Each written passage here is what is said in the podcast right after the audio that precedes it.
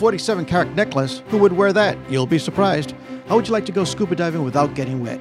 Good lord, it's the Great Gatsby. Find out what the best rated islands to live on are. And if you don't like islands, would you learn how to live 30,000 feet above sea level? And we're not talking about living on Mount Everest. And speaking of home, there's a new trend luring kids to want to stay home often. Did you know you can find France in Italy? That and a lot more on Affairs of Affluence episode number one for Wednesday, May 15th, 2013. This episode is brought to you by our sponsor, HelpMeMoveOn.com. There's a new real estate agent matching making service, and it's called HelpMeMoveOn.com. It will help you with your move by helping you find the right real estate agent to represent you in the sale or purchase of your home anywhere in the U.S. and even in most countries.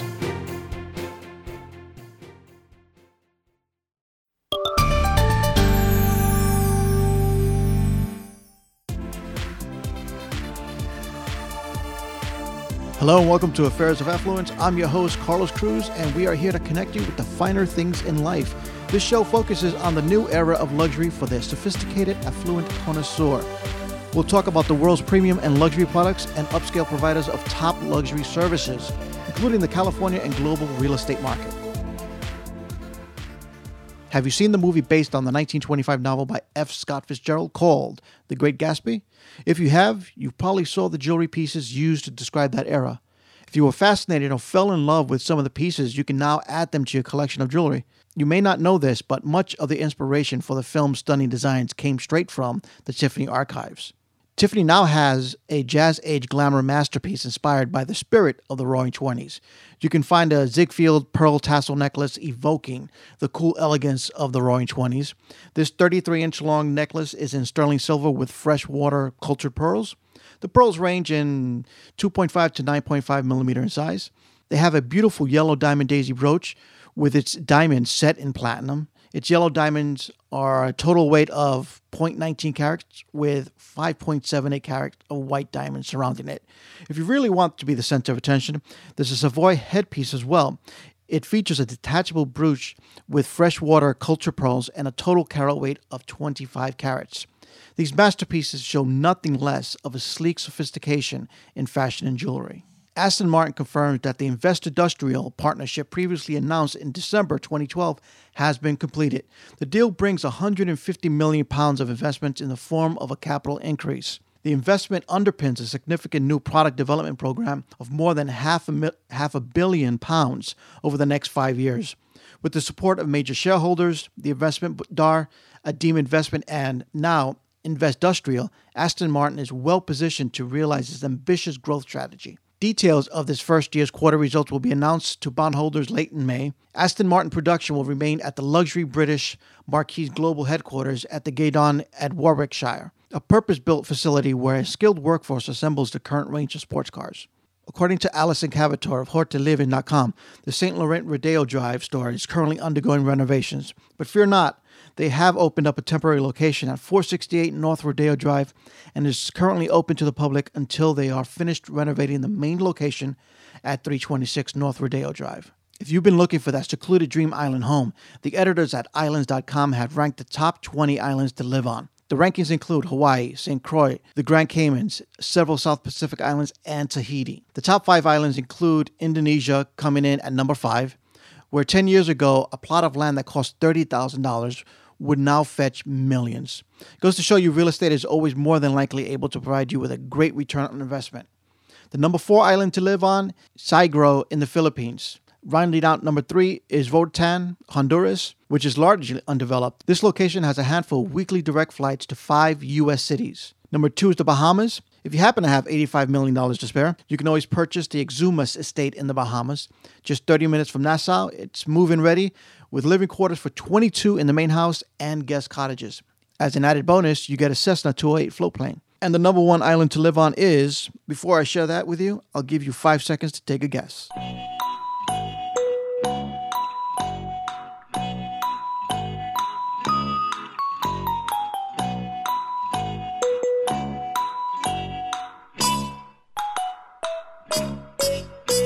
If you guessed the island of Sardinia, you are so way off.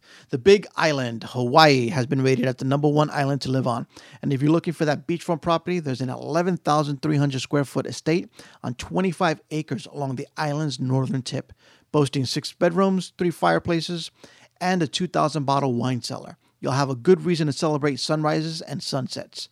Current listing price is just a little over 13 million. If you thought flying in luxury meant being in first class, then you need to see Boeing business jets. Boeing has taken several of its commercial models and reinvented them to the private market. If you put a high premium on mobility, style, comfort, then you may want to check them out. You can live on land, on the road, on the sea, and now you can more than likely live above the highest peaks. I believe Boeing business jets will make you reconsider private airline luxury. You'll never look at first class the same again. Did you know you can now go scuba diving without getting wet? That's right. Hammacher Schlemmer is now selling a remote operated submarine that sends live video to your iPad from 100 feet underwater. The sub is tethered to its receiver on deck with a 100 foot video cable, communicating with the receiver using Wi Fi. An app installed on your iPad or laptop remotely controls the sub's electronic thrust and propellers for full control motion. The sub can travel around 5 knots forward and 1 knot in reverse. You can also use the iPad built in motion sensors to steer the sub. The sub also includes an HD video camera which captures 1280 by 720 resolution video. Eric Schmidt, the owner of a 255 foot expedition super yacht, was sold in April to the Antibes Yacht Show. The vessel, registered as the Long Ranger, can easily circumnavigate the globe with its 31,000 mile range on a single tank. The sale price is currently not made public, but there is speculation that it may have gone anywhere from 10 to 15 million. Bentley has launched a new luxury sedan, the Flying Spur. With a 6 liter W12 engine, the Flying Spur can propel from 0 to 60 miles per hour in 4.3 seconds and on a top speed of 200 miles per hour. This seems to be a massive luxury vehicle with sharp new designs and more modern electronics. The Flying Spur is expected to be released in the summer of 2013. The Savigny Luxury Index lost 1.5% in April, underperforming the MSCI World Index by almost 2 percentage points. The luxury spending in Europe has been hit by a drop in tourist demand, as well as a price increase by brands seeking wider margins. The unusually cold weather, particularly in March, also contributed to a weak demand for spring summer ready to wear collections. There seems to be a new trend where luxury home builders are starting to cater the much younger, affluent crowd. According to Candace Jackson, a journalist for Wall Street Journal, she discovered that 10 to 17 year old are becoming newer demographics for luxury builders. Parents are turning to architects and designers to find ways to lure their children to want to start hanging out at home. The next time you view an open house, start looking for new set of spaces. This can range from teen lounges, hangout areas, sleepover spaces, and the new style of office for doing work. There was even one home which was redesigned with secret passageways, just like in the Harry Potter movie. One very good point which was brought up is to remember to design your spaces in a way which will make it easy to convert back when you're ready to move. As a real estate agent myself, I wholeheartedly agree with that. I recommend you read this article by Candace Jackson of the Wall Street Journal. It is very insightful, and if you have any questions about modifying your home, feel free to contact us at affairs at luxuryconnoisseur.com, and we can put you in touch with the right professional. We have a large list of professionals to assist you with all your needs. For more information on these topics, visit our show notes on affairsofAffluence.com. Don't forget to let them know you heard about them on the Affairs of Affluence show. Affairs of Affluence is fortunate to have an amazing audience. We want to make sure you have the opportunity to connect with us online and join our conversations. By subscribing to our videos on YouTube, becoming part of our inner circle on Google, following our tweets on Twitter, or subscribing to our newsletter, you can make sure that you hear the latest things first. You can visit us at affairsofAffluence.com and click on the Find Us Online link at the top of the Luxury Connoisseur website. We want to make sure you have the opportunity to connect with us on Affairs of Affluence and, most importantly, with each other. Don't be left out in the dark. Sign up to follow us on our Twitter and our newsletters today. Let's go ahead and talk about real estate. It doesn't matter if you gained your wealth by being either a stock market investor or you're a high salary executive or even a private business owner. One way or the other, for the most part, each one of these wealth types have some sort of connection to real estate. The other type of wealth creator is the real estate investor. Our friends over at Coldwell Banker Previews International recently released their 2013 luxury real estate report. I thought I'd share some of the highlights with you. Once a home is in excess of $5 million, it becomes more of an art form to figure out what the price is going to be. The reason for this is because you may find it challenging of the scarcity of homes in the same range. There are only so many $100 million homes which can be compared to each other. You can go to Hillsborough, Beverly Hills, or New York City. You'll see the differences. And for those of you who are new to the wealth scene, I highly recommend you keep these in mind. There are basically seven factors that will affect the price of your luxury home. The first factor would be the one you always hear about location, location, location. And this is the most significant factor in a luxury home. Do you have grand views or are you looking at the back of someone else's building? A majority of your price guesstimation will be due to location. There is a thing called irreplaceability, and this has to deal with construction restrictions. If you're looking to buy an older home thinking you'll be able to build a larger home, you better check with the local county and city building restrictions. There is a possibility the current structure could not be built under today's restriction and guidelines. This gives a property a one of a kind status, which in turn increases its value. The rarity of its location is another driving force behind luxury home prices. Aside from its location, its architectural significance is a major factor as well. Not only how it looks to you, what style it is, but who built it. That alone may completely throw off pricing because what someone is willing to pay just because it was built by a Frank Gehry, a Ieoh Ming Pei, a uh, Frank Lloyd Wright, Oscar Niemeyer, or Ray Kappe, each luxury home will have its own life. In essence, its own soul because of who built it. This is similar to the celebrity ownership factor. While most homes haven't had any celebrities live in it, the ones that do will fetch a higher than average price. Whether it's a sports figure, famous politician, or actor, these are driving factors which will add a bit more interest and price in that home. The last two factors related are the quality of finishes and its premium amenities. Does the property have any over the top amenities or does it have very opulent finishes? Does it have gold and other expensive metals? High quality marble? Does it have a massive playground or a grand ballroom? When you're looking for high end luxury homes, a majority of it relates to how it matches your personality. The home has to feel right to you. So, no matter how much money you have or how much you are ready to, and willing to spend, don't buy a home unless, when you walk through that door, it feels like home. We'd like to thank our sponsor, HelpMeMoveOn.com. There's a new real estate agent matchmaking service, and it's called HelpMeMoveOn.com. They will help you with your move by helping you find the right real estate agent to represent you in the sale or purchase of your home, and if necessary, assist you with your relocation. Moving is a highly stressful time for everybody involved, and making sure you have a smooth transition from one location to another is what HelpMeMoveOn.com does best. That usually starts by finding the right real estate agent. Why sell or buy yourself when you don't have to? Whether you're moving across the street, across town, to a completely different state or country, HelpMeMoveOn.com can help you with your real estate needs. HelpMeMoveOn.com is proud to be associated with the Global Relocation Network. This network is comprised of nearly 700 independent residential real estate firms in excess of 145,000 sales associates in 35 countries. This allows HelpMeMoveOn.com to offer you relocation services both nationally and internationally and is the most effective way to ensure you receive superior customer service. We have the ability to support a client's real estate needs anywhere in the world. We'll have global reach with high quality professional resources. HelpMeMoveOn.com makes home buying less stressful, and selling your home is now easier by going to HelpMeMoveOn.com and filling out the form. You will receive a call from a live person, not a recording or just an email stating we've received your email. Someone will call you to evaluate what your needs are. Do you have children with special needs? Are you moving to a super remote location? Do you have very expensive items that have to be handled with care?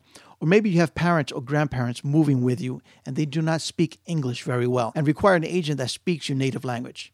It doesn't matter if you're looking to buy or sell a home that is $80,000 or $5 million. HelpMeMoveOn.com can make sure your agent matches your needs and requirements.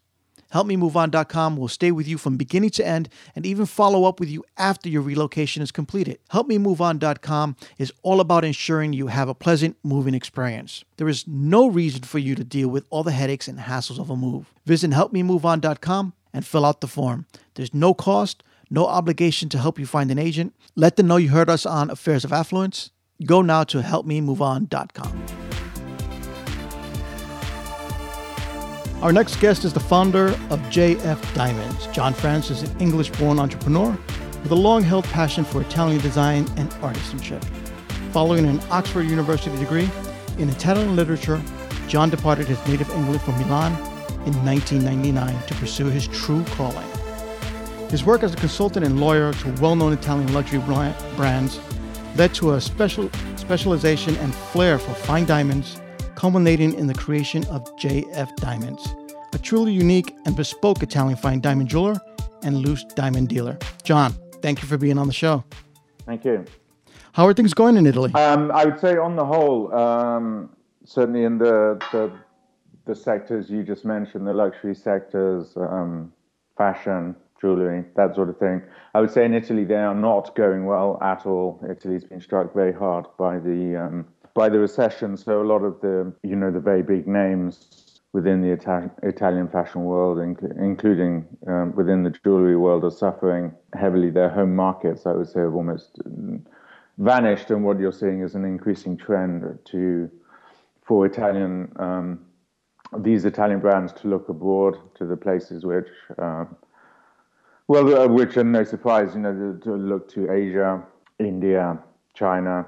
Basically, what you're seeing is a trend to to to to look to expand into these markets um, in an attempt to you know boost sales and so on, um, because their their home markets are no longer reliable as a source of as a source of revenue, and um, and who knows how long that's going to last. So what we're seeing is, is a, a, big trend, and this is something I still do it from the the, the business side of um, of my setup, and we'll come to that later. Exactly how we've we've organized ourselves is that we um, assist people as well as doing business on our own account in in, in terms of the di- uh, the diamond business in seeking out and making contact with uh, with the relevant people in the jurisdictions that I just mentioned: Asia, China, India, Russia, to some extent, in attempt to, to broaden out and globalize some of these brands, which traditionally for years have been family owned and have relied upon a, a what up to a few years ago was a very wealthy northern Italy client base, uh, which is more or less I wouldn't say totally vanished, but being severely dis, uh, diminished. The, the trend is very much globalization in search of new markets and, um, to be honest, new new new funding, new backers. So, are you finding it easier uh, to find clients outside of the European Union? I would say there are two enclaves in Europe, which I would hardly say are not representative of Europe as a whole, where we we still have clients, and those would be Monte Carlo, uh, and of course Monaco is is effectively a country. It's I think it's a principality.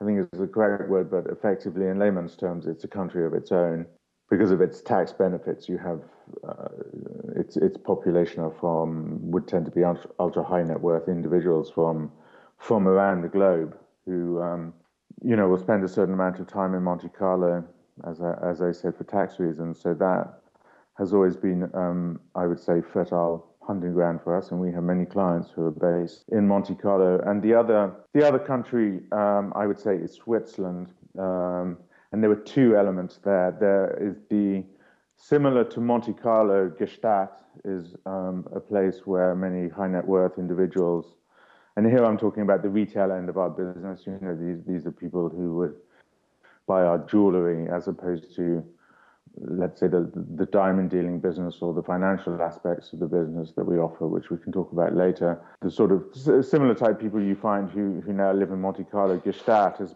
has um, as a canton has has come up with um, a set of regulations, meaning that it, it's attractive to to the high net worth individual to become tax resident in in Gstaad. So that is certainly um, a point in Europe that, that that we that we would concentrate on. But I would say for Europe, that is more or less it. That that we've taken a strategic decision that those are the only two places that it's worth us marketing to and, and, and paying attention to. Um, I would say Italy, you know, Spain, France, the UK, the UK is slightly different because the UK is something of a, a fashion hub. We're, we're, still not quite sure what what approach to take to the UK because a lot of a lot of people still like just just as a matter of pleasure to um, you know get on their planes, go to London, and go on a shopping spree. That's something that that's a phenomenon that's been around for a long time and it is still there to some extent, but it's quite tricky to get a handle on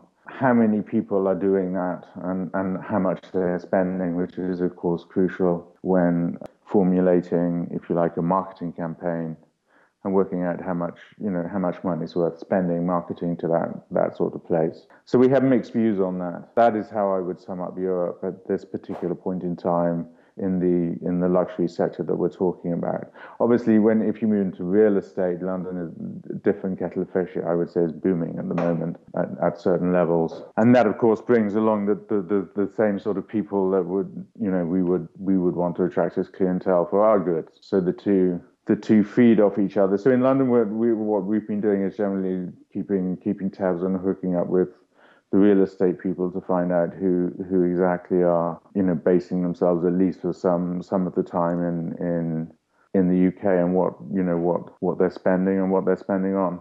Well, I have to commend you because you actually sound like someone who not only just uh, owns and runs a business, but you're completely aware of your marketplace on a global scale, and that's really not easy to do. I deal with a lot of uh, business owners uh, locally here in California as well as uh, globally, and they may be smart in their industry and their field, but when it comes down to marketing and knowing exactly who their clientele is, they basically have somebody else that is a specialist in that for their business. And you, you seem to know exactly where your clientele are, who they are, and what they're doing. So I wish to commend you on that one. Uh, you're, you're located in Milan, which of course is a beautiful area.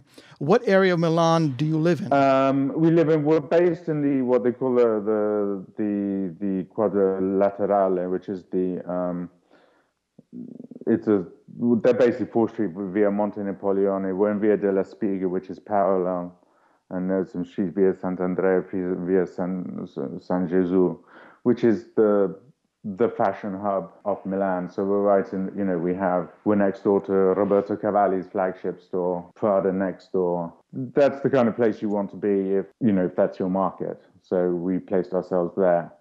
On the administrative side, because we also, you know, we have a, uh, if you like, a more financial offering, which is related to the diamond dealing. And there we have offices in the in the city in London in Chancery Lane and that we use the name of the the holding company, which is called JP France Limited, to deal with that. And JP France Limited owns the brand JF Diamonds and all the related. Um, you know, IP rights, owns the diamonds, and so on. So the the, the JF brands, the home is in Milan, in the middle of the fa- in the middle of the fashion district, via Monte Napoleone, etc the um, financial offering, and there our clients are funds and so on. And we can come on to that, the, why diamonds are, uh, have become a sort of topical issue at the moment as people, investors seek new asset classes in which to invest their money, given the, the sort of current um, lack of certainty around the more traditional asset classes of, you know, stocks and shares and so on real estate to a lesser extent. So that's the way we've set up. We've put the financial end in the middle of London's financial district, London still being, you know, the, I suppose with New York and to some extent Singapore, the, the main financial hubs in the world, and I think where you need to be. I think the JF Brands, which is owned by JP France Limited, is obviously very much a high-end luxury fashion brand. Well, fashion is the wrong word. I mean, it's a high-end jewelry brand is in the middle of the financial, uh, the, the, the fashion area in Milan, which I still think is one of the, the, the, the important fashion areas in the world. I think to maybe to maybe in the past few years because of the, the recession that, that Italy suffered, that, that I don't know that would probably be more for you to tell me whether I don't know whether as, as, as, as, as an American you still see Milan as a, a major force in fashion or whether you think it's, it's, it's maybe lost some of that sheen over the past few years and been overtaken by Paris, London. I'm not sure, but I, I would still say it's quite a force to be reckoned with. I do agree with you. I do believe that Milan, New York, Paris, are there, those are still the major areas. I think now we have, we're seeing more maybe a well, Shanghai, Hong Kong yes, entering course, yeah. the scene. You hit the nail on the head. Uh, the you know the Asians are really you know are you know they've worked hard at that. You know Dubai, of course, is you have all the luxury that you you could possibly want out there. Singapore. Um, I'd say Europe is facing some challenges from from Asia, quite considerable challenges, as both on both the sort of luxury end real estate end, and as financial hubs. Financial hubs maybe less so. I think New York and London for the moment are relatively safe in their positions as the, the sort of world leaders or, you know, as, as financial centers. But you're right, there's, there's big competition coming out of China and Asia and so on. And I think, you know, rather it's wrong to see it really as competition. It's a case of embracing it and working out the correct strategy to make sure that one's own brand can take advantage of that. Because obviously, the, you know, the, the the the the sort of European edge or the, the US edge can can appeal to to to the Asian Chinese client base for all sorts of reasons. So that we, we still have things to offer them that they they they cannot um, produce at home, if you like. But I think that's a very good point you make. There's definitely competition, and it's increasing every day from that from that part of the globe. So you live in uh, Milan. Uh, you probably have quick access to many other areas. Uh, what would you say are your favorite destinations, just off the top of your head, uh, when you're not working? I would say, um, well, I love the Italian Riviera. Um, I'm going there later down today, Portofino, Santa Margherita, which is it's the it's the sort of Italian equivalent of the French Riviera, you know, Saint Tropez and Cannes, Nice, which I also love. Those so around Europe, I like that, and and Sardinia. Um, I would say in Europe, those are my favorite places for skiing, St. And so on. For sun, um, I like in the Caribbean. I love St. Barts. We go there quite a lot, um, um and the Seychelles these are the sort of places um, the sort of places I like to go. Uh, you also you also used to live in England, and you also went to Oxford University to study Italian literature. Uh, so you was exposed to some of the great literary minds in the Renaissance period. Uh, John, other than being seduced by these Italian writers and artists, what was it about Italy that drew you to her? I think the, the, I think the aesthetics of the place. I think one thing Italy still managed, not despite despite you know all the difficulties it's going through now, I think it's still considered a major force in you know design, aesthetics, values of artisanship, quality of workmanship.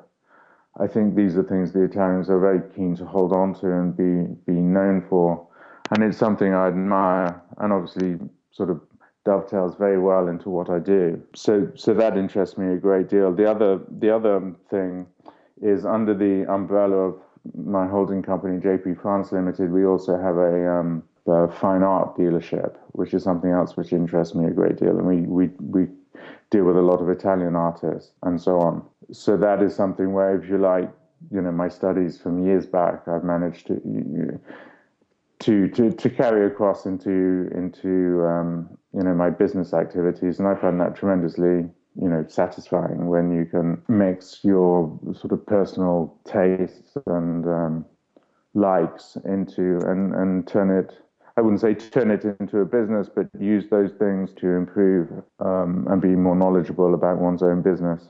So some people might say, hmm, studying literature, well, that's not such a great start to um, to a business career. You know, why aren't you out doing an MBA or whatever? But actually, I would, in in my own particular business, I would say that's totally untrue. Um, you know, the business side I learned just by being a, a business lawyer. But you, if a lot of business lawyers couldn't do what I do because they don't have the knowledge of, um, you know, if you like, the aesthetic and cultural uh, drivers behind the business and what you know what what pushes people to whether it's art, jewelry, etc. What pushes people to buy these things? Why they you know why they like these things? So I think the the mix um, of I think the mix of my sort of undergraduate education at, at Oxford, which is very much artistic, and then combine that with a business education, becoming a you know a, um, a financial lawyer, I think makes quite a a useful a useful mix for what I'm doing. You also consulted to various luxury brands before starting JF Diamonds. Uh, can you share some of your learning experience as a consultant? And if you can, uh, share some of the brands you worked with. Yeah, no, I mean, and this is something I still do for for various reasons. One, as we mentioned, you know, you you mentioned that uh, having a sort of global, keeping one's global knowledge as to what's going on around the globe is is extremely important.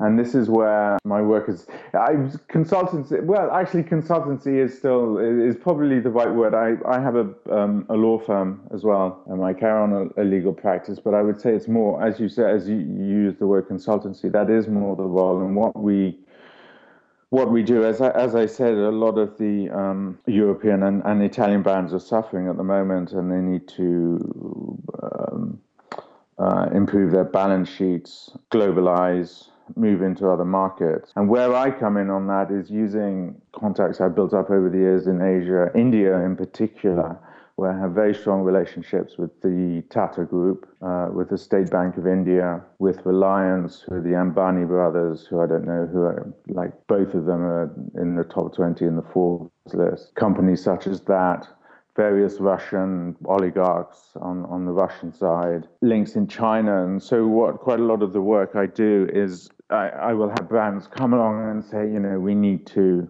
we need to we should be in these markets. They they have um, increasing economic power. Most importantly they have a middle class.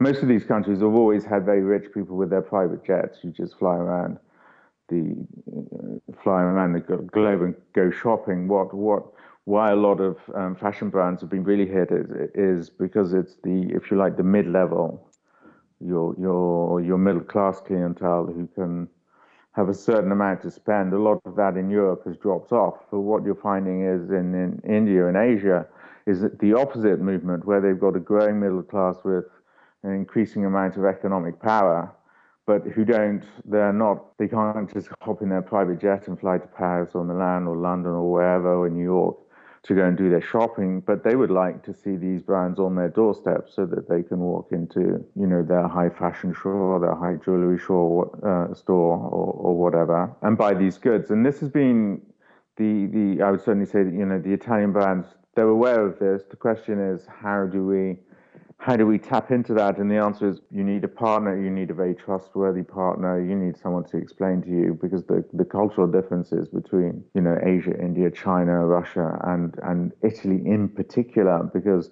it is in no the one difference is, let's say, between Italy and London and New York, which are very cosmopolitan and have been used to, you know, the cultural mix for, for very many, many years I would say one thing that's lacking in Italy is they don't really have that. The Italians have a very specific style of doing business. It can be something that's difficult to, you know, for let's say investors from India, China, Asia to to to come to grips with. And this is where I step in, where I, you know, may get a call from the CEO of you wanted some names. We're working with Cavalli a great deal at the moment, Roberto Cavalli uh, Versace. That's on the clothing side. We work with Buccellati. I guess you know he's he's always number one or two jeweler in the world in terms of quality of goods. He provides all the silverware to the White House, for example, which not many people know. They they what a lot of my job will be, although it it comes to me as a law firm, it's really more, as you say, a, a consultant, I will speak to them. They will say, you know, we we they basically say, you know, we're we're running out of money. We need to think of some ideas. How do we how do we put this brand into India or whatever? So then I speak with my Indian counterparts. We we usually via the State Bank of India, which is which is akin to working with the government more or less, and they will identify people like Reliance, the Ambani brothers, or the Future Group, just to name a couple of of huge Indian or Tata you know, huge Indian companies with huge cash piles who are very keen. You know, it's obviously an, an advantageous for for them at the moment as well at the moment because they see you know rich pickings to be had in Europe and their incentives provided by their own home governments to to, to going out into Europe, buying these brands and bringing them back into India. So what I would do is in effect act as an intermediary, but also as, if you like, a cultural bridge to introduce some of these. I would say they are iconic. I would say Versace is an iconic brand. Roberto Cavalli is an, an iconic brand. Um, and there are a whole host of them. You, I would say take any um, Italian fashion brand at the moment, apart from what I call the three untouchables, who are Armani, Prada, and Dolce & Gabbana, who really know how to look after themselves. All of the others are open to discussions about how to tap into more lucrative markets. So a lot of my job will be to, if you like, bridge the gap between those companies and their suitors, if you like, from India, Asia, China, or whatever, and inform each other of what they can expect. What, what you find is a lot of a lot of the Italian fashion brands are still very much family owned, very close knit, very protective of themselves, and they can find the way actually almost most other cultures find business quite alien to them. And quite a lot of my job is is is when there's there's a meeting of minds and you say, well, you know, Cavalli might work well with this particular partner. This this is a clean partner because quite a few Italian brands have run into trouble trying to find partners in these places by themselves, and there've been one or two scandals of companies unwittingly getting mixed up with the wrong partner and finding themselves in trouble with money laundering issues and things like that. That's something you've got to be incredibly on top of and make sure you're putting these people together with reputable partners. And so the, the job is twofold. Is one is, is making sure that keeping the dialogue going and making sure that each side understands that the reaction they're getting from say the, the Indians understand that the the reaction they're getting from the Italians, what that means, and likewise, the Italians may, you know, an initial meeting may be held with some Indian investors, and then there's silence for a while. The the, the natural in Italy, the natural um, conclusions that Italians often jump to when they come to silence is that means there's no interest, and we have to explain to them, no, no, no, that's just not the case at all. These people are busy there talking, working it out, crunching the figures, and so on. So quite a lot of the job is to keep, you know, to keep the sides informed, keep them happy, make sure the relationship is good, make sure each side understands what's what's going on, that no one's wasting each other's time. I spend a lot of time doing that at the, at the moment, and you know, trying to put you know, if one of these companies says, I want to be in India, we say, right, well, you know, this is this is the type of partner who, you know, this we find we found one partner who, let's say, is incredibly successful at what I would call premium goods, which is one level below, let's say, luxury. They're slightly nervous about luxury the, on the Indian side because they don't really understand it, so that doesn't work. So we say, well, let's let's try someone like the Reliance, who who are all over luxury. There's a better partner for you. They've got a very a very clean track record. They will know exactly they they also have huge cash piles. These these people are prepared to literally put up the financing for five to seven years without asking for a penny for the, from the Italian group to set them up, and they will say, you know, you the hotspots are you need to be in, in, in New Delhi, you need to be in Mumbai, you need to be here. This is how we'll set you up. In return, they will say, We expect you to bring know how to the table, which we don't have. We expect you to come and train our Italian, uh, uh, sorry, our, let's say, Indian, Asian workforce into how to replicate, if you like, the made in Italy quality and so on, which is where a lot of the value lies in these brands in the eyes of foreign investors and is what they really want to keep. So that's the quid pro quo. So they say you you bring that to the table, we'll bring the cash for five years and you know make this happen in your your country of choice, and then five to seven years down the line we'll decide what we want to do, whether we want to you know keep it going or perhaps the Italian company wants to buy it. Feels it's it knows what it's doing, it's settled in, and buy itself back out again, or or IPO the company and that, that, this is very much a model that's being offered to a lot of premium brands around Europe by Asian and Indian, very extremely serious investors. You know, extremely cash-rich, powerful promoters, investors, if you like. So basically, it, the the business model that you're talking about is similar to here in Silicon Valley, where I live and that's basically angel investors and venture capitalists that are investing in in new businesses. Well, except there's a difference. There's um, this is one of the the sticking points. You have two types of promoters. There are the retailers. I mean, Reliance, for example, which is the Ambani brothers, the Future Group. These are retailers in their own right who have a vast stables of brands, many of which are European, some of which are uh, American, we were looking at the sale of Lee Cooper the other day, the, the iconic jeans brand, which has just been sold. Here's here's the difference. The you have the, the, the retailers, and they tend to be preferred by the Italians who have a retail history. because they think these people are here to to improve on, to to to keep the brand going on into the future, as opposed to your purely financial investors, your private equity houses, who see the opportunity to you know, they'll put together a JV in the country of choice, you know, split up the percentage between the two groups, pump in the money to with an expected growth rate, rate of return. And then we'll definitely wish to exit. And the fear of you know, family-owned companies, many of whom have had these iconic brands in, in you know, within their families for centuries, is that a, a very much money-minded fund. You know, your Carlyles, your Blackstones, your Permiras, your KKRs are just seeing it as an opportunity over five years to, you know, pump up the brand, IPO it, and then disappear into the sunset with their money, which is, of course, another business model and has proved to be very successful, certainly financially, for a lot of private equity houses.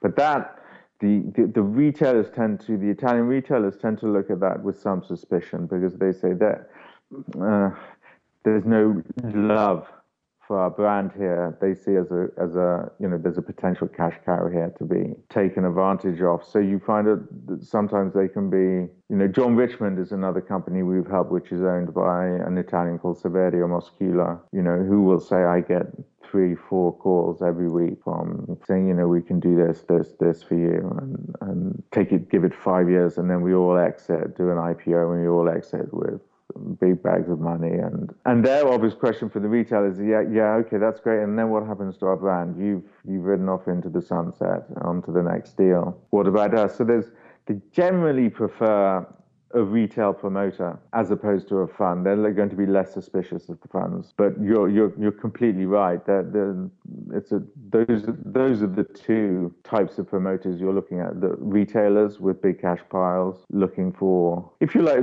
similar to your, your let's say your Warren Buffett, who will look at look at companies where there's value to be unlocked, but who's in there for the long term. Uh, that's certainly that's my perception of something like Warren Buffett's outfit as opposed to some of the, the, the very hard nosed funds who are looking at the opposite. They're looking to build up and get out as quickly as they can, really, because it makes sense for them.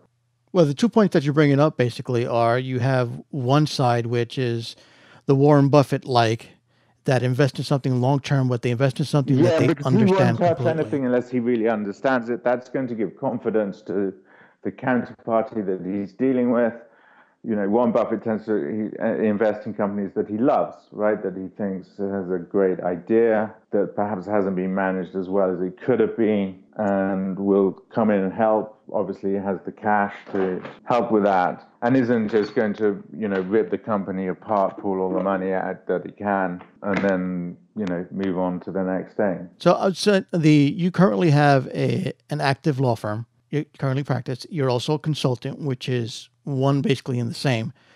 So what what inspired you to not necessarily leave behind your career as a lawyer, but just to put it somewhat to the side and concentrate mostly in pursuing the jewelry design?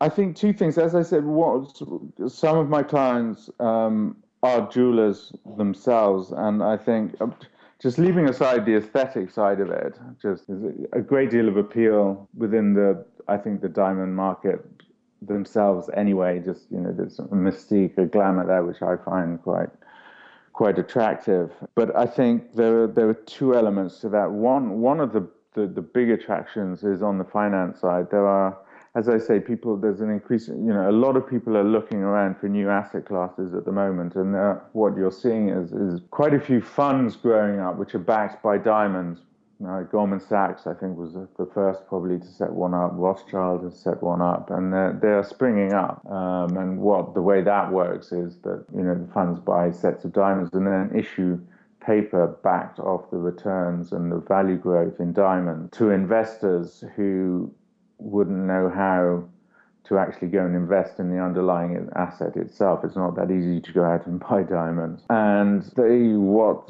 the, the, these banks, they don't have diamond departments. They will go to diamond companies, to diamond dealers, to to to, to purchase their collateral to back to back their funds and so on, and to turn to to advise to when they need to redeem uh, the notes they've issued to their investors and so on. They need the diamond company to help them do that. So I, you know, I see that as a huge. It's it's it's it's very topical at the moment. Um, a lot of people are talking about it. Quite a lot of our customers are funds. Uh, there's a lot of room for offering risk return profiles to either, you know very serious investors who are looking for heavy risk, heavy return type investments. And now you're looking at buying big carat colored stones where the, the value jumps around much more than, say, your more standard stones where the past 50 years have seen a steady growth. There you're there you're looking at sort of let's say wealth management people who are maybe not that interested in doubling their money very quickly. They they've made some money. They just want to make sure they're worried about losing it in the current climate. So that they are customers for let's say funds backed by standard high quality diamonds where you're not going to see any exciting jumps in value and so on, and people issue paper off the back of that. So therefore, these investors get access to the markets without having to, you know, jump into the diamond market and try and buy the assets, which they'd be very worried about doing because of, for all sorts of reasons. It's it's it's a tricky business. Two, um, big expensive colored diamond buying where from one day to the next a jeweler you know people like your Graff your Moussaieffs may suddenly turn around and say i'm i'm quite prepared to go and buy a lot of money for that spend a lot of money for that diamond because I've got a client, you know, and a sheikh or someone somewhere who wants who wants it and is prepared to buy the odds. And you know, bingo, the investor who has the paper off the back of that diamond makes makes a lot of money. So that's something, you know, that's we we have the retail clients and they deal with the the brand JF Diamonds, the JP France Limited, which is the, the, the, the, finance end, would look after would look after that, and we talk to a lot of funds, help them buy, advise them on the you know the value curve, um, advise them on time taken for redemptions, which is obviously something that you know worries banks. No one likes a run on their investments, and then find out that you know the liquidity is not there to pay out their investors, and then they're in trouble. So you know we can talk them through that actually help them buy their underlying collateral. That I would say is one half of the business and a very interesting one. But you know, ultimately not dissimilar to what people.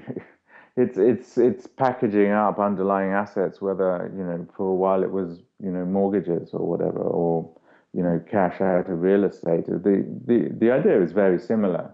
You're just dealing with a different asset class and a set of new challenges. One of you know the main issue with that is the lack of transparency in the in the in the diamond markets, the myth, the mythology, some of which is true, some of which isn't, that surrounds the diamond market. So what any fund, what the, you know, the way they try and do that is get a put together, you know, a board full of, let's say, you know, put some heavyweight financial names in their board to lend integrity, honesty, and so on to their fund. Well, John, it's it sounds like that with your skill as a lawyer and your experience as a consultant to many of these these large brands, it, it almost seems like a natural fit to become a jewelry designer. It's it increased your your your your wealth as an asset to a lot of these high net worth uh, yeah. clientele. Yeah. Well, that's the other point. The other point is, I mean, literally sitting across the table talking, you know, running through the business with the jeweler saying, well, what, you know, what's the issue? Where's the problem? You know, and as I say, many of some of them are because they've you know concentrated for generations upon Europe and seen that market disappear. What you know, one of the things I see is is well, it's literally just the potential there. This, I mean, diamonds is obviously it's it's it's not a cheap business to get started in. There are potentially very high returns. You're dealing with very large sums of money. You're getting taught about the business by the best in the business. You start to think, well, if I combine that with the what you often find is some of these these jewelers they they don't have business backgrounds. You know, they've got brilliant aesthetic backgrounds, design backgrounds, manufacturing backgrounds, and so on. But you know, you look at their books and go, hmm, "Oh dear, this is a mess." You know, you're you're you're no businessman. And it struck me that you know, if you combine the two and and you know, run the business as it should be, and not just concentrating on producing the next beautiful ring or piece or whatever. I mean, you need to do that as well, but do it in a in a financial and business business like way in a sensible way then i think you've got you know you've got a very good business on your hands there john i'm looking at your website uh, jfdiamonds.com. And you have a beautiful diamond choker and crucifix. And like you say on the website, it does have that rockstar edgy feel to it. You also have a bold six carat blue si- uh, sapphire diamond ring uh, you call Anello Blue. I hope I pronounced that correctly. That is a ring that will make you stand out in any event that you happen to go to. I do believe that's also a unisex style, correct? Yeah, yeah. And you also have a similar style ring with that three carat brown diamond. Uh, I don't believe I've ever seen a brown diamond. It, it just looks beautiful. Uh, you also have. Yeah, no, I mean, that one's been picked up by a lot of publications and uh, the pictures of that and a lot it's funny you say that but most people go straight for that and go straight for the the other the the, the blue and white diamond ring the, the way you've designed it it just looks so natural between the the gold, the yellow of the gold, and the brownness of the diamond itself. It's as yeah. if they belong together. So, however you decided that would to be, yeah. you matched them perfectly. And uh, also on your website, I think many animal lovers would love this: a 47 carat dog collar, which is made with 864 yeah. small white diamonds. I'm sure that took some time putting together. Months and months and months. Yeah. Uh, just for the audience, I highly recommend you visit jfdiamonds.com to see more uh, samples of John's work. John, of all of your work, which one would you say is your favorite? Funny enough, those two rings you just met, you just mentioned, the brown one and the Anello blue, the one with the um, the blue and the white diamonds, those two, because I mean, I, as you say, they're, they're unisex. Girls like wearing them, boys like wearing them. I often wear them you can bet your. I'll wear it today down to the coast. People will come up to ask me and say, "Where did that come from?" I have not seen anything like that in any shop, and I said, "Well, you won't." And there's only one of them, and there only ever will be one of them. And so I know when people come up and say that, I, that, that you're on a winner there. They, they, feel like something that you can wear either at Monte Carlo or Morocco or even in Macau. Yeah, you're not going to, you're not going to be out of place at all. I mean, it, they look expensive. They are expensive. They look well made. That's because they are extremely well made. It takes a very long time to make them but but they're big, bold statements. These aren't little solitaire rings. You know, they're not dainty in any way. They're you know they stick out. They're big rocks. Personally, what would you say is your favorite type of diamond to work with? Um, for me, the bigger the better. But of course, depending on the rings, you know, you'll see in the blue rings we've we've used lots of small colored diamonds around the two bigger diamonds. Um, so you have to mix and match somewhat. Although I have some ideas from some different types, some different types of rings.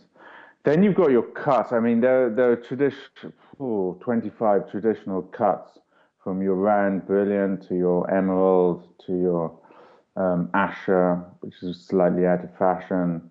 These are all sort of recognized cuts in the market. What we want to actually do is try and develop. We are currently in the process of um, negotiating the purchase of um, a share in a mine um, actually, with some with a company based in Beverly Hills, who are a, a U.S. company set up by some ex Goldman Sachs bankers who I'm talking with. We're quite far down the line. We've signed confidentiality agreements. We're moving ahead with that. And I think you know one of the ideas is there is that we obviously what comes out of the mind of rough diamonds, if you like, and one of one of our plans is to start trying to come out with rather than these the traditional diamond cuts which you see everywhere is to start to try and come out with some new ones. Your your obvious risk there is that you immediately to begin with you probably drop the value of your your diamonds a little bit but all you need to do is to come up with one shape which catches the public's imagination and they go gosh, we like that. Then, then you patent it, and and you a winner. You've just you know you'll go down in history as as the man who created the whatever you want to call you know your new cut of diamond. This is something which interests me a great deal, and I think we'll you know we'll sound out our clients. This is part of the process anyway in designing because you'll often say to a client, well, there's another round diamond like so many other people are wearing. Isn't there something you can do, you know, to make it look a bit different? And as I say, is you know, we sign contracts with our clients saying, well, if you want, we will just make one of these for you. I mean, we will even laser in script into the diamond, you know, their name or whatever they want. Most anybody who's really savvy will probably not want to do that because they'll drop the value of the diamond. But you know, we can hide it in the gold somewhere, do something so that they can say, And this is something I found that people want is to be able to say that this ring here, you can't buy this anywhere, which, which is the case. So what we get when working with clients, I say, yeah, well, we like that, but you know, how many people have a brilliant round diamond, whatever carat, even if it's, you know, 10, 12, it's still that shape that we've all seen for years and years and years. So one, one thing we really want to do is to and this is what we want to do with the mine because then we get access to the to the rough stones. At that point, you find we found a very good cutter who's reputed to be number number one in the world, who's based is an Israeli based in Tel Aviv, and we want to set up a project with him. You know, what we want to do is to try and come up with some new some new cuts of diamonds, um, basically. Did you earlier say that the cut of the diamond can be patented? Yes, that, that that's something new that I've heard. I can only imagine the type of uh, fights you would have. Yeah, it's a copycat industry, and the first if you came up with a new cut and people liked it, the first thing you've got to do is patent it. Otherwise, everyone will start doing it, and you've lost it. So, would that be considered similar to how the fashion industry wants to try to not necessarily patent but copyright their their styles? Yes, yes. You copyright everything immediately. Everything that we have, all the jewelry that we have, is all patented all of it. Very, very, very important. I mean, I wondered, I was in London yesterday wandering down Bond Street, and there, there, there seems to be quite a, this year, there, there are a lot of necklaces which are blue and white diamonds, and almost every single shop had one, and they're almost all identical. So, so you can license the the cut, correct? Yes, you can you can say this is mine. If you want to use it, you're going to have to pay me. So the, these these patents for the diamond cut that would they be in a central repository area that other jewelers can go and look to see if they can license certain styles? Yeah, I mean you you can you can patent in certain geographic locations, or you can patent globally, and there is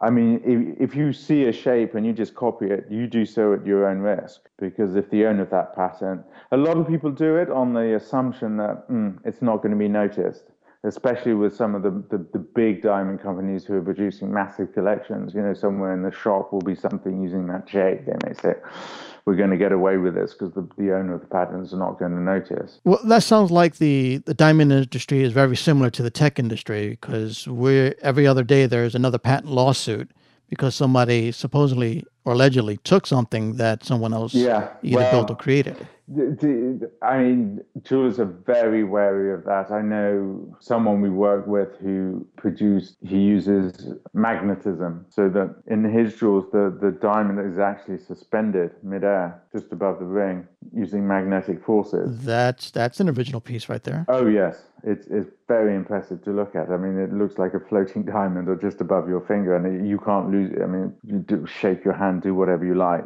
And he's very worried. He's he, you know, it took him several years and a lot of money, and it is patented. But even with the patent, he won't show it in his his window. You spoke about several styles before and your clients and what they wanted. Are you seeing certain trends right now, or what is it that you're seeing in the market when it comes to trends? Um, funny enough, we're seeing the, the, sort of slightly more aggressive style we've certainly seen come to the fore, but aggressive in the sense that, and it's quite hard to do properly that that you know that you can wear out. I know in your pair of jeans or whatever, look almost not punk is the wrong word, but rock star type look. You know, big and brash jewelry but that at the same time, you know, you the, the lady could put on her evening dress, and and you know by looking at that piece that that's a you know an important piece of expensive jewelry.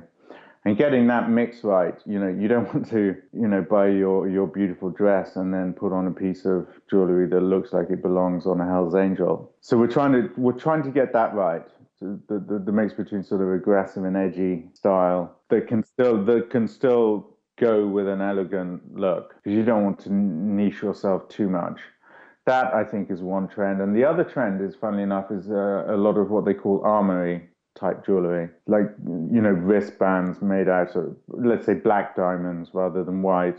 People who don't deal with diamonds use steel, titanium, things like that. I mean, we do a pair of bands. We call them the gladiator bands, which run up your forearm made out of black diamonds. And our agency are saying, God, um, I have an interview with um, Condé Nast Traveler next week who uh, want to do a, a special on what they call armory jewelry. And so they want to look at that. That's definitely a trend. I mean, cheaper, I wouldn't, wouldn't call them jewelers, but you see people making them out of nails and things like that we said, well, we can do it out of black diamonds. We can make them hard. You know, for a man, say, we have some DJs interested in it. For example, DJs are quite interested in rings and diamonds, not not just because they like them themselves, but because it looks amazing under the light. So, so where do you find your inspiration to create such works of beauty? Because that's exactly what they are. They're just beautiful masterpieces. Well, I mean, like the the the armbands, actually, that came through. I mean, it sounds now, that, that came through the DJ Tiesto, who'd produced, he, he, he likes to wear these bands.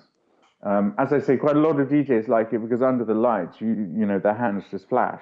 You know, if they're wearing beautiful, beautiful jewelry. And he had produ- he actually produced a song called Gladiator. And I thought, that's interesting because DJs are one of our clientele, or top, the, the very top end one, who, who like rock stars, like quite like to wear expensive jewelry. And I thought that I just looked at him and thought, God, that looks amazing. You know, in the flesh. These are big. I mean, these run up from your wrist right up to your elbow. Just, just, just solid. Di- you know, thousands of diamonds. Um, and I thought, well, hmm. that that's where the inspiration for that one came from. The other two areas which um, I am very interested in are shoes. Funnily enough, and we're talking to some makers of, of fine shoes of using diamonds around the heels and the soles just because they look fantastic. That's why. And the other thing we're looking at is, um, although this is quite an old one, but we've been asked quite a lot of times that clients come to us with very expensive watches and say, you know, this is a great watch, but we, you know, it could be a lot nicer if we did something with diamonds. What do you think? And we've just done it for them from for a whole range of different types of premium brand watches. And what we're getting, we've we've been getting some approaches from watch brands saying, well, how about you you do a line for us because we don't really know how to how to do that. It's not our job. We make watches, but you know if you can decorate it because watches is a, is a difficult one. The purist watch collectors and people who are prepared to spend a lot of money on watches, when they look at the the ones made by jewelers, say those aren't watches, those are jewels, and you've just you've just paid you know, Longines or, Omega to use their mechanism in your watch, and a lot of them don't even do that, so it's hardly a watch. So what? There are a few brands, watch brands out there that have seen that there's a value in saying, no, what you're getting here is genuinely high quality watch, whether it's your Patek or your, you know, whatever. Uh, not not just a, not a fashion item, and we've linked with a proper jeweler who's you know embossed it with diamonds or done done something to make it different from you know the lines produced by that that particular watchmaker. So they're looking at one-off pieces. And and this is something and it's we've had this. We've had people walk in with great watches saying i love this but can you do something with it which will pump up its value and make it such that it's it becomes a watch that no one else can buy anywhere else. You've just done this for me. Um, so that's something we're looking at as well. What would you consider to be uh, your highlight as a jewelry designer, aside from your Anello blue and brown? Well, I'd say the Gladiator bands, just because they're enormous and come in black and white. I mean, the the black ones would come in because I don't know if you know that black diamonds are generally, for for a wide range of reasons, much cheaper than white diamonds and there are reasons for that. And so they, a pair of those would come in at six hundred and fifty thousand dollars. If we did them in white dimes, they would come in at three million for the pair. But you can do what I like about it is you can do so many things with them. A man might want, you know, a sort of macho look, hard, you know, a hard band around his arm. You can picture the scene. Whereas a, a, woman might say, what we can do is right with a different quality of diamond, with very, very high quality diamonds, smaller, we can make this look like silk. Because you've also got the issues of, um, there are issues of wearability um, in diamond, especially with the choker, for example. You have to be very careful. You know, diamonds are, sharp. They're, they're one of the hardest substances known to man. You get it wrong and you might slit, you know, the lady's throat and then you're in big trouble. So there is that element and this is where the manufact this is where the quality of your manufacturer comes in. You have to say this is a great design but will it work?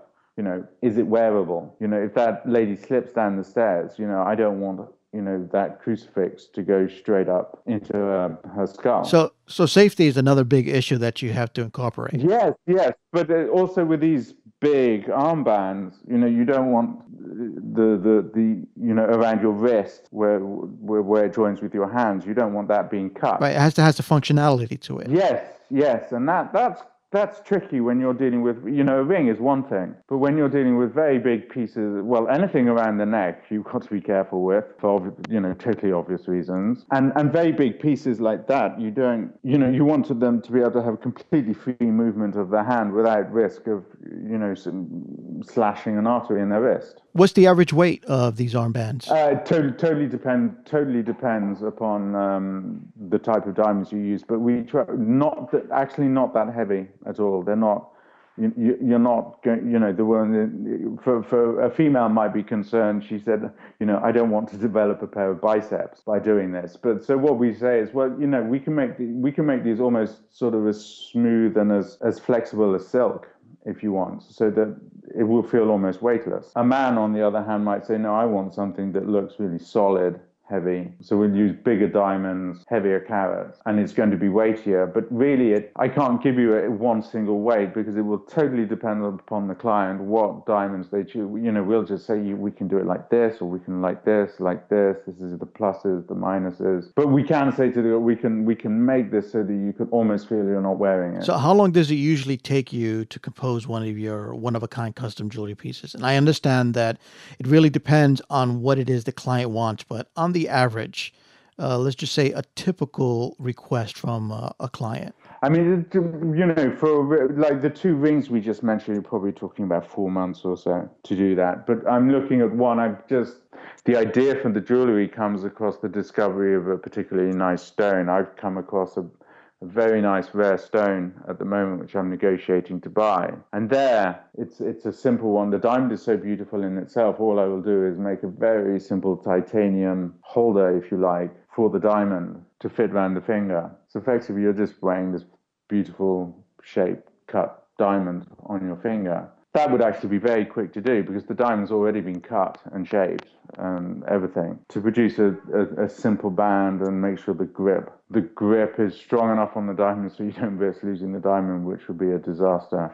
Um, but also doesn't interfere with the you know the aesthetics and the beauty or block the beauty of the diamond or interfere with the fraction of the light and that sort of thing which is something we've got to think about to be honest, that is almost something we could do in a week. That's pretty fast. Well, because it would be very simple. You're literally talking about a diamond and a, a, piece of titanium, which you just need to cut correctly. That won't take very long. It's a, it's a very simple. There, you're you are just showing off a beautiful diamond, and you want it on your ring you're on your finger, as opposed to a very ornate piece of, um, you know, a very ornate piece of jewelry, which is going to take uh, an endless amount of time to wear. But they both have their, they're both going to be very attention seeking. You know, the the diamond I have in question is very large. The light fractions coming off it is very beautiful. You you you know, you walk and sit down at dinner or go to your event, people are going to see that they're, they're not going to miss it sitting on your hand. So you also do private consultations prior to being commissioned to create one of your works of art, and that's exactly what I'm going to just call it. It's a work of art. Do your clients come to you, or do you visit your clients at their location? No, we would tend to go and visit them.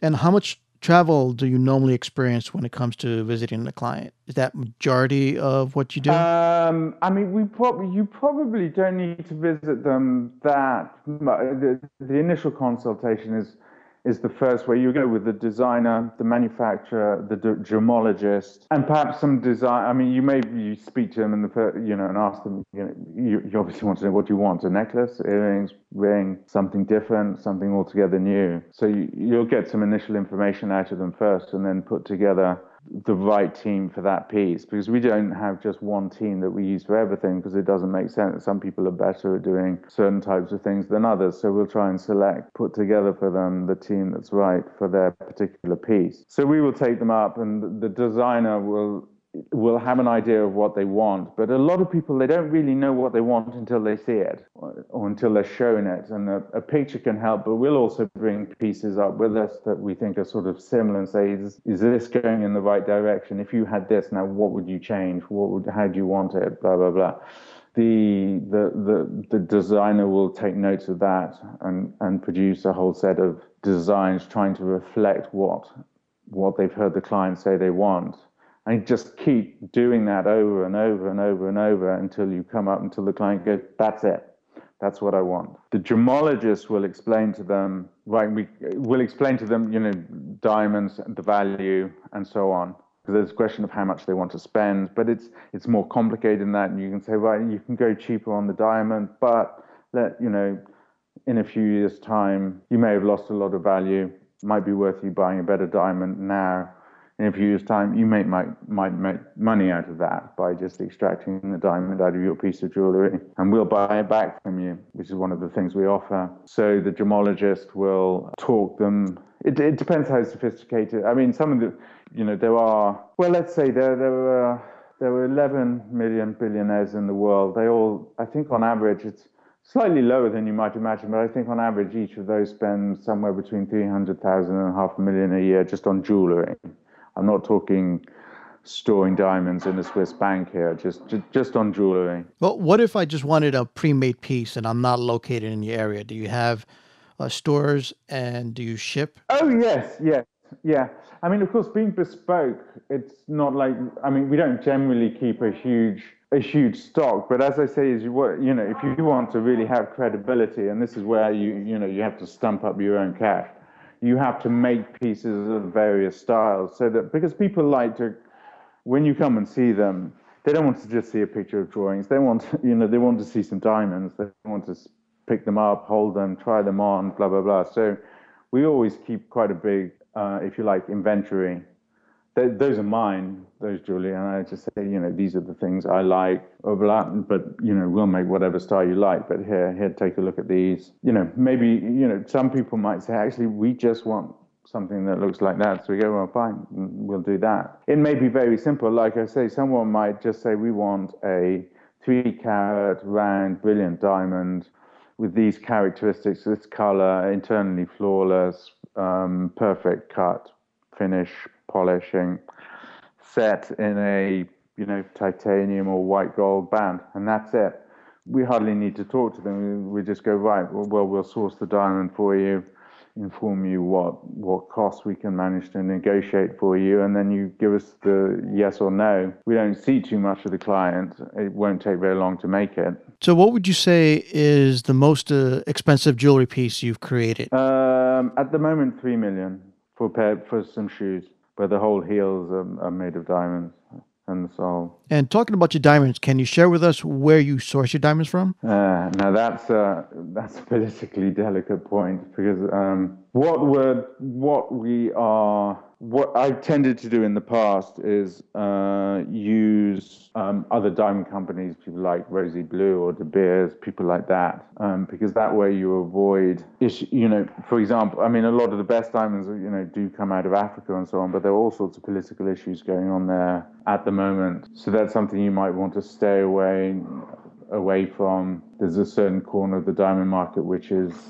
is is almost the entire preserve of, of, of the Jewish community. Again, there's you have India who come out with a lot of the colored diamonds. The two spots which a lot of people, I think Harry Winston just bought a mine just before they were bought by Swatch in Canada, where a lot of diamonds come. And obviously, that's a fairly politically neutral sort of country.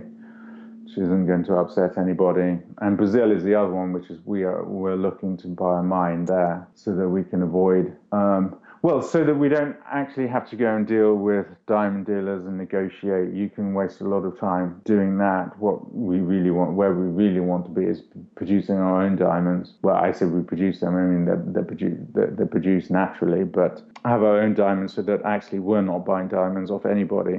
You know, they come out of our mine. We look, we look at them and then cut them as as as needed by by the client. Well, with that said, where do you manufacture your jewelry once you receive your your diamond? In in Valenza, in Italy, which is, if you like, diamond center for Italy for donkey's years, which is V A L E N Z A. And there are lots of artisans there who produce very high quality work. Um, and it's all handmade. There's no machinery involved at all. I mean, apart from lasers to cut the diamonds, we certainly don't do any machine produced jewelry, which I know some some of the bigger companies do just because it, I guess it makes us, you know, who produce collections of, you know, hundreds of similar pieces. In the end, they just use machinery to pump it out. But we, that's not something we do. We just have, as I, I say, artisans work, working on the pieces by, by hand. And then they, they will bring it back to us. I mean, I will go, we, I've just produced an eight carat ring. I've had one look at it, send it back, said I didn't like this, that, this bit, change this, change this, change this. This is the other thing treatment you get, you, you, you tend to build a quite a close relationship with the manufacturers, you know, who come in person and look at look at the ring with you and you stare at it and you go, well, what about if we do this and this and this and this? And we've been doing this for a few weeks on one particular ring, which I hope will come out soon and we'll start to, to market as a style, which I think is very different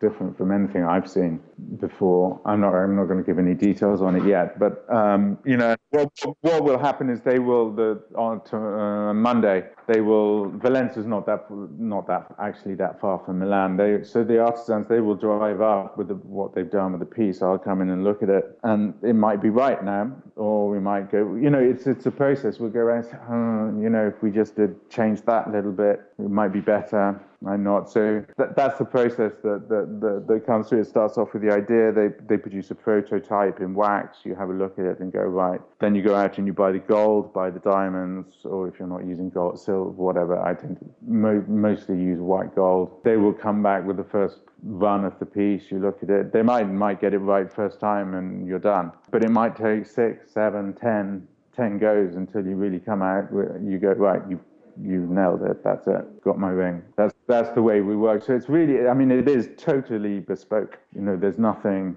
As I say, is we don't produce collections. We don't just say, right, you know, here's this piece called the what blob and we're going to produce X thousand of them and put them in a shop. That, that's just not what we do. Uh, we'll just keep going at one particular piece until it's we like it, and we'll probably only make, as I say, make one of them because that that appeals to a lot of. It, this whole thing, of course, costs a lot of money, and at the end the end buyer is going to have, you know, it's going to cost. You know, hopefully they're not going to lose any money on it.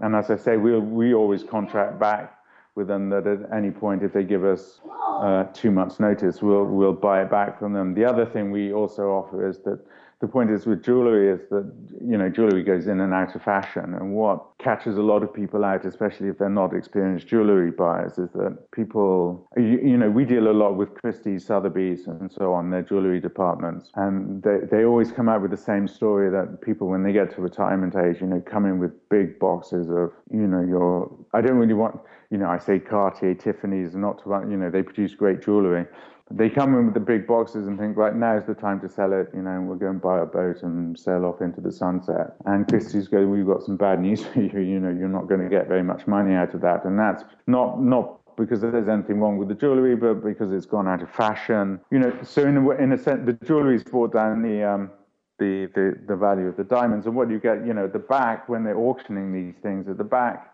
of Christie, Sotheby's, etc., will be diamond dealers who will have looked at what's being on sale. They'll have got the certificates from the diamonds, and they, you know, some piece which you might think is unwearable that looked like something that someone out of the 1940s would wear, but they will have seen that there's a great diamond in there, and they will buy it cheaply and just melt it down, take the diamond out, and produce something that you know people are now wearing today and prepared to pay a premium for, and that's a business in itself.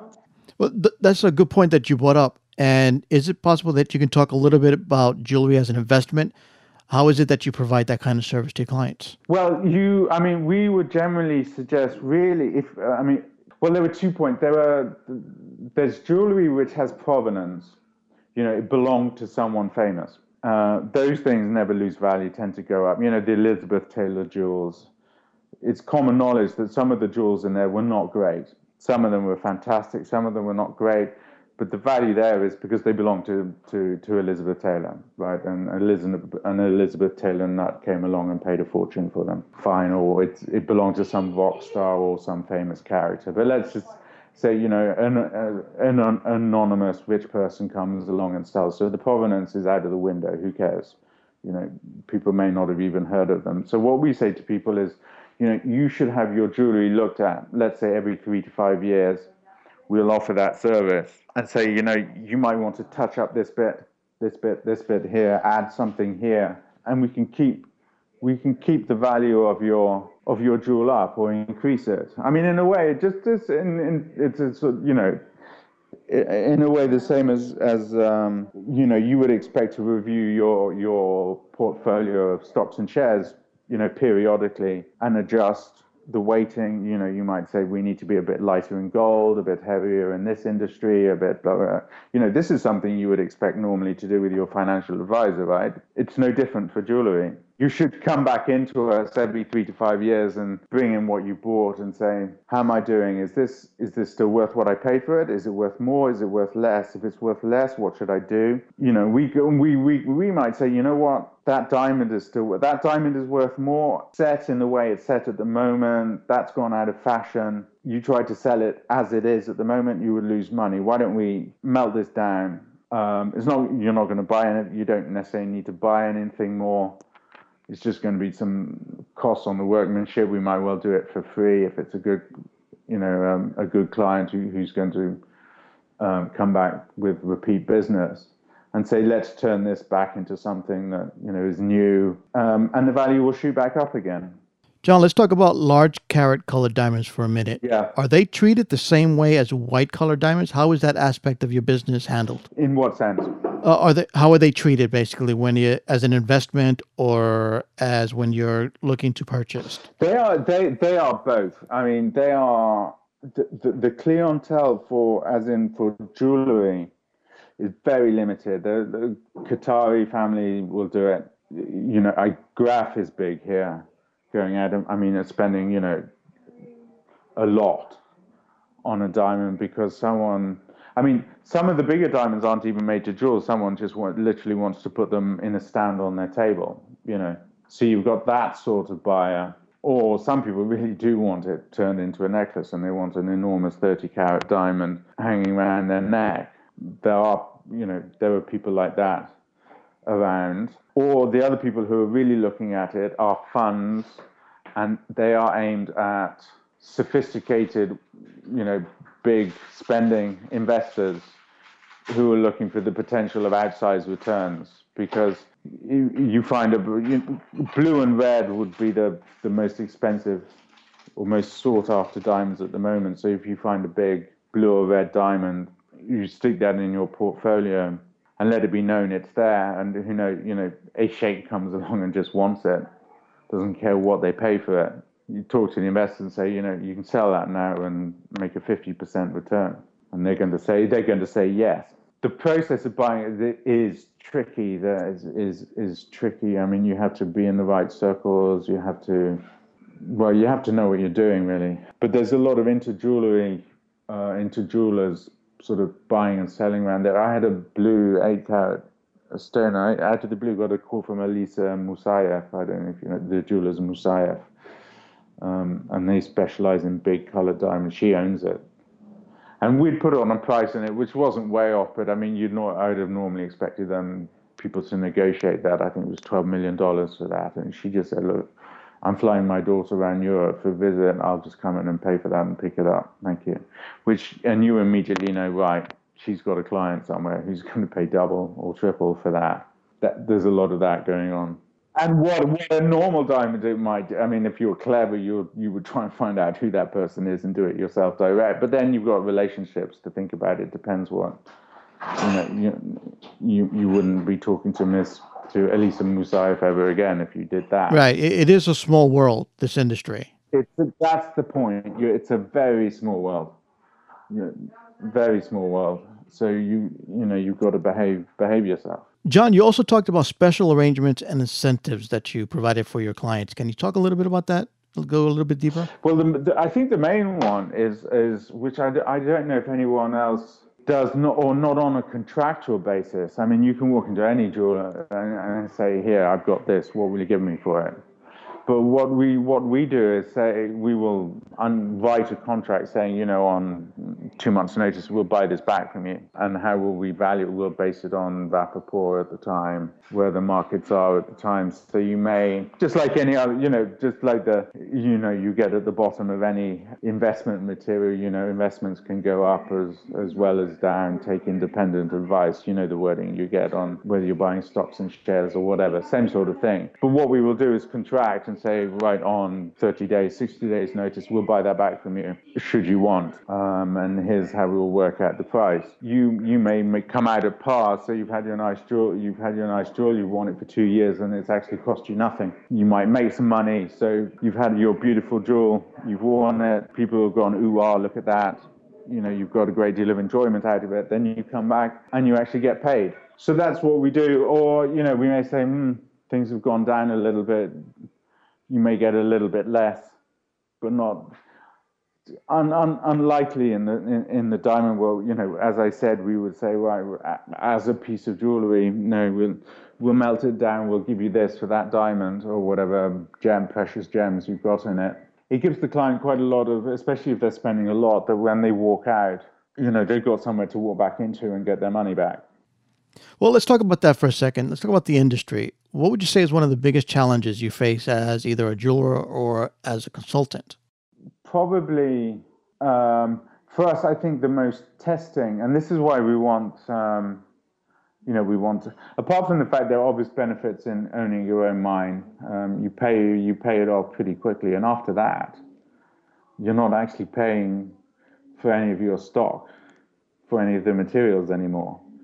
So you're on, as as the jeweler, you're on a real winner there because you, they're just popping out of the ground and they're yours. And that gets you around one of the nasty bits, you know, which the the person buying the, you know, the retail buyer doesn't get to see, which is buying the diamonds, which is an extremely sort of delicate business, one where it's easy to lose a lot of money. There are some unscrupulous people in the business, unfortunately switching diamonds is not uncommon at all once you bought them. That that I would say is the most testing and sort of nerve wracking bit of it is, is is going out and making a major diamond purchase and making sure you're not you're not getting ripped off. So let's look let, let's look towards the future, John. Let's let's go ahead and get really positive here. Where would you like to see JF Diamonds say in 10, 20 years down the road?